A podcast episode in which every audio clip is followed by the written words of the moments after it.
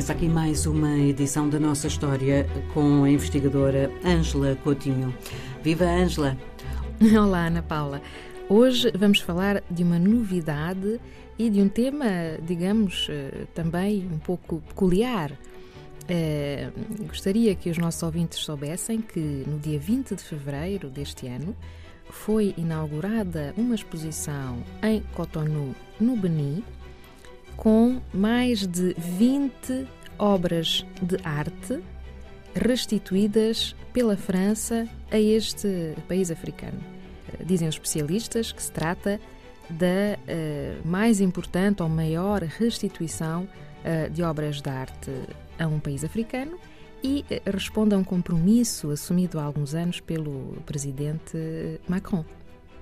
E, portanto, traz-nos este tema porque olhar para aquilo que está exposto eh, transporta-nos para muito da história de um país. Exatamente, é o que consideram uh, os habitantes, uh, não é, do, do Beni. Estas uh, obras de arte estavam integradas no Palácio de Abomey, que era a capital do reino de Daomé, já falámos deste reino, que foi um reino, digamos assim, que deu particular atenção às artes. Uh, e uma das peças mais vistas e mais uh, conhecidas e que suscitam maior curiosidade é justamente o trono do rei Gezo, que reinou entre 1797 e 1818 e que é uma enorme escultura em madeira com dois metros e que tem decorações afro-brasileiras. Esta parte, este aspecto interessa-nos em, em, especial. Uh, os ouvintes não sei se saberão que houve um contacto intenso entre o reino do Benin e o Brasil, afro-brasileiros, uh, antigos escravos libertos, que faziam viagens de ida e volta no Atlântico a partir do século XVIII, XIX. Aliás, é um capítulo da história da África muito estudado e que tem muito interesse.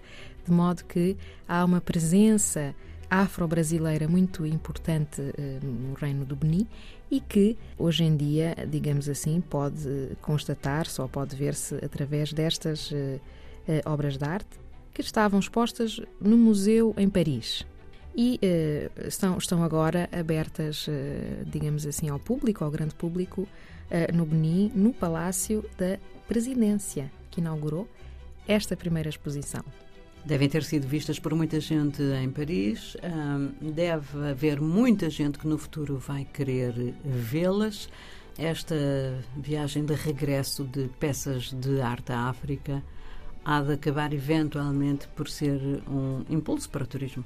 Hum, sim, efetivamente, os jornalistas e os especialistas disseram que houve um grande entusiasmo com a abertura desta exposição, visitada por famílias, eh, por estudantes, pessoas que querem eh, ter, digamos, uma outra ligação, conexão, como eles dizem, com o seu passado, não é? Com a sua história. Este é um aspecto que tem sido frisado e importante para os políticos e especialistas que defendem estas iniciativas e que não vão pelo ao que tudo indica, parar por aqui, porque a França está a fazer negociações com outros países africanos para restituir obras de arte eh, de peso e a Alemanha e a Bélgica também já iniciaram estes processos.